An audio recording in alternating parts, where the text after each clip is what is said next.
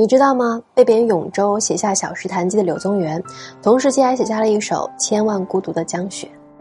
一个人究竟经历了什么样的绝望和痛苦，才能写得出这样的诗句？回看柳宗元的一生，就是在不断失去中凋落。柳宗元出生于长安，父亲长期在外为官，自幼便在母亲卢氏的教育下勤学苦读。柳氏是河东望族，他除了两个亲姐姐之外，还有一众堂表兄弟，极其的热闹。可以说，柳宗元的童年底色充实而又快乐。七九三年，二十一岁的柳宗元进士及第，同科之中有一个叫刘禹锡的青年，与其志趣相投，遂结为莫逆。但不久，父亲去世，柳宗元回家守丧。这是他第一次经历失去至亲之痛，少年柳宗元只觉得心如刀割，却不知寸寸余生都将受着煎熬。二十四岁娶了门当户对的杨氏为妻，满心盼望白头相守。两年后，杨氏病逝，他又失挚爱。八零五年，三十三岁的柳宗元终于等来了他人生第一个逆转的机会。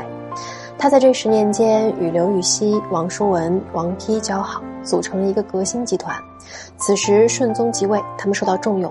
然而几个月后，顺宗被迫禅让帝位，宪宗继位。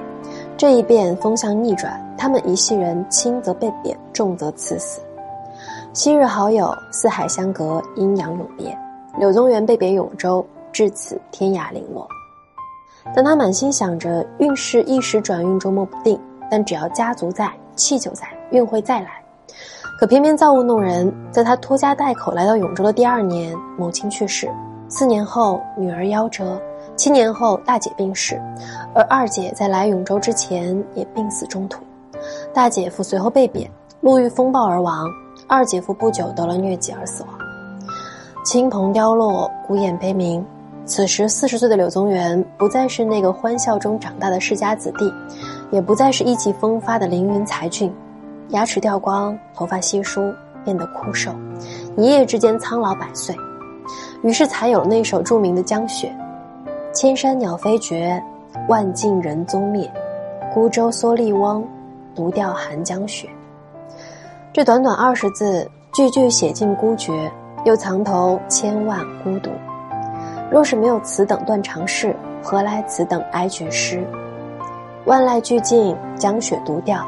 他钓的会是什么呢？一眼万年，往事走马；少年峥嵘，壮年翱翔天际，四海为棚；眨眼，霹雳惊雷，羽翼全无，亲朋尽丧。到如今坠落这清江孤影，能钓什么呢？钓至亲，钓至爱，钓至交。四年后，柳宗元在孤寂之中闭上了双眼，而此时的刘禹锡正扶着母亲的灵柩送葬。却不知知交陨落，等消息传到，终我此生无相见。他写下了这样的话，之后默默抚养柳宗元遗孤，并将其诗文整理成集，流传于世。多年后，江上再度飘起白雪，四下欢闹，觥筹交错，他只觉得这雪极冷。我是杜亮，关注我。